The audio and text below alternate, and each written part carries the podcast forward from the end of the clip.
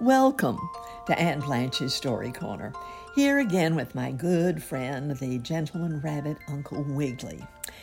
This particular story that I'm going to be reading to you today is from one of the many books by Howard R. Garis about this wonderful character that we love to read about.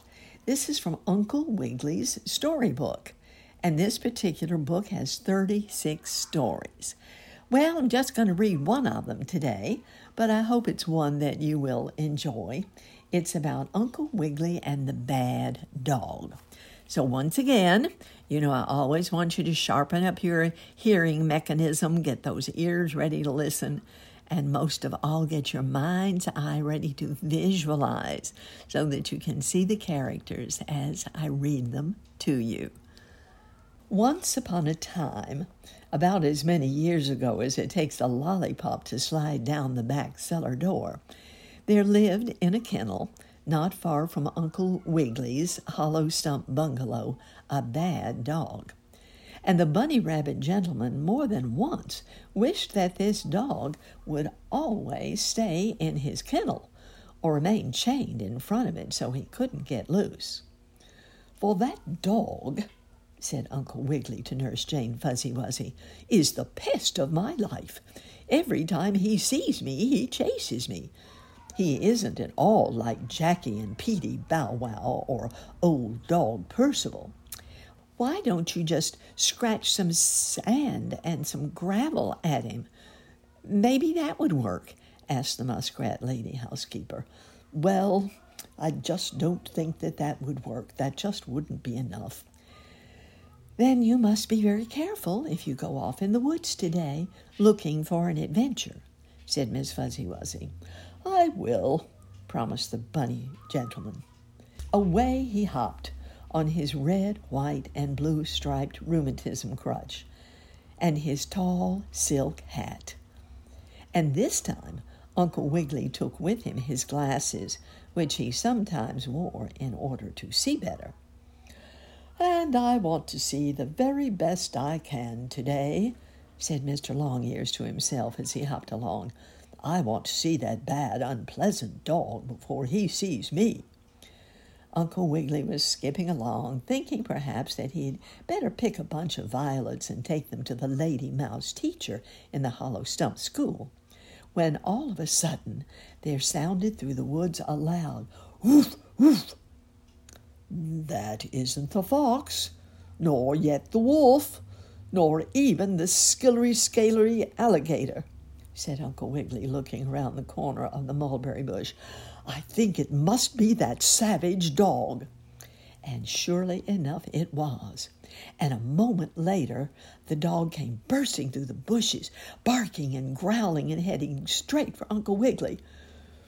I'll make believe I'm playing baseball and try for a home run, said the rabbit gentleman to himself.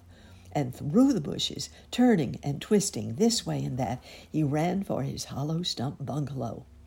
Uncle Wiggily reached it only just in time, for as he hopped up the steps and closed the door, locking it, the dog jumped over the gate.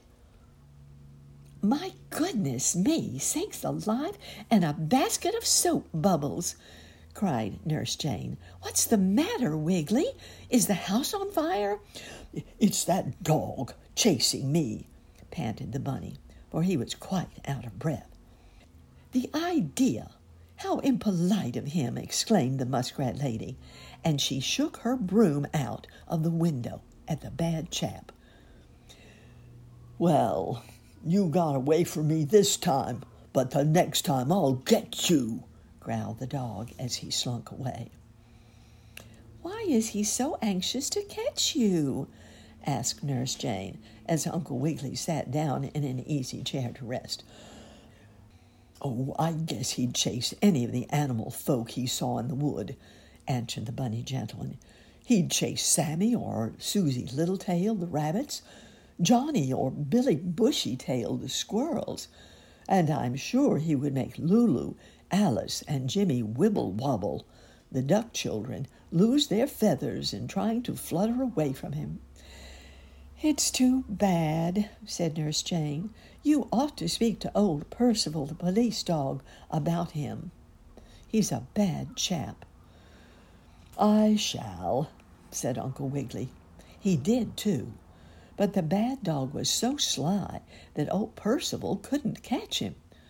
Uncle Wiggily also spoke to the little dog, whom he had saved from a, having a tin can tied on his tail just recently. I'll tell this savage dog to let you alone, the little chap promised. But all this did no good. Every time the bad dog saw Uncle Wiggily in the woods, he chased the rabbit gentleman and once nearly caught the bunny. I don't know why this dog was so unpleasant and mean toward Uncle Wiggily. I guess maybe the dog didn't know any better. Perhaps he thought Uncle Wiggily didn't like dogs. But Mr. Longears did, especially Jackie and Peetie Bow Wow, the little puppy chaps. Well, as it happened, one day the people who owned the big savage dog that always chased Uncle Wiggily went away on a visit and they went in such a hurry that they left the dog chained to his kennel, and they forgot to leave him any water to drink or food to eat.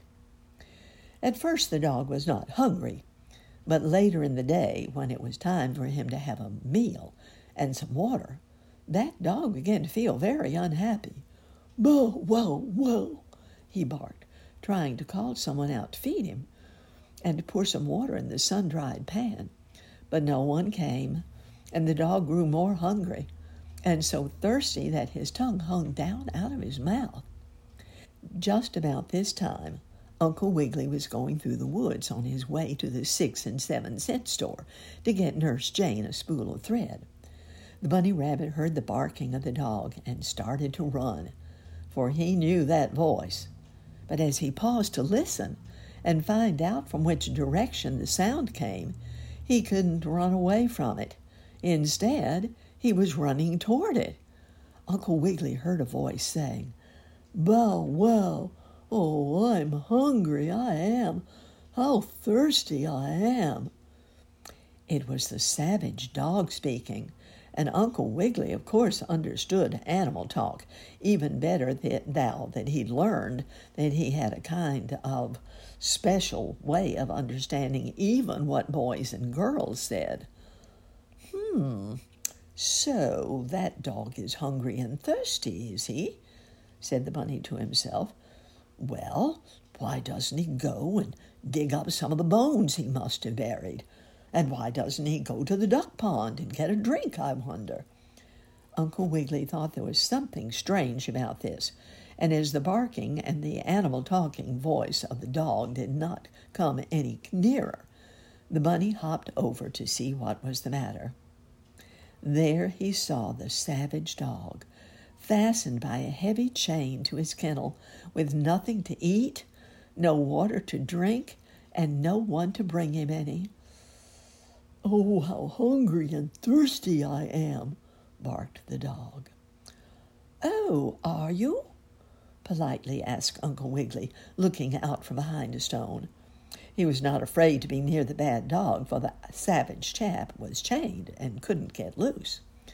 Yes, I'm very thirsty and hungry, whined the dog, but of course I don't expect you to feed me or give me any water. I've been too bad to you. I've chased you too often. I can't ask you to help me. I don't see why not, said Uncle Wiggily politely. If I were ill in my bungalow with rheumatism, and Nurse Jane wasn't there to wait on me, and you came along, wouldn't you give me a drink of water? The dog thought a moment before answering. Then he sort of drooped his tail, sorry like, and softly said, Yes, I believe I would. Then, said the bunny gentleman, I'll bring you a drink. And if you'll tell me where you have buried some bones, I'll dig them up for you, since I can't loosen your kennel chain to let you dig them for yourself. Oh, how kind you are, said the dog. I, I, I really don't, don't deserve this. Stuff and nonsense, laughed Uncle Wiggily. We all make mistakes. That's why they put erasers on the end of lead pencils, as someone has said. I'll help you when you're in trouble. Then the bunny found himself a coconut shell, and dipping this in the nearby brook, brought water to the thirsty dog. And when he had taken a long drink, cooling his parched and hot tongue, the dog pointed to where he had buried some bones behind the barn. Uncle Wiggily dug up the bones with his paws, which were made for just such work, and carried them to the dog. Oh, I can't thank you enough, said Grump, which was the dog's name. And I promise, Mr. Longears, that I'll never chase you again. Thank you, laughed the bunny as he hopped on to the three and four cent store. I hoped you wouldn't. So, this teaches us that it doesn't hurt the needle to put the thread in its eye.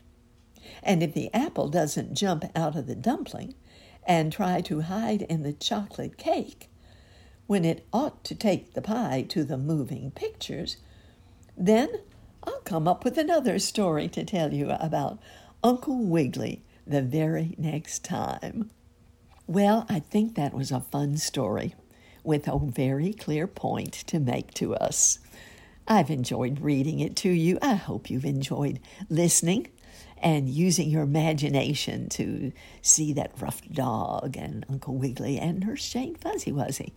And that you'll join me again for another story next time on Aunt Blanche's Story Corner.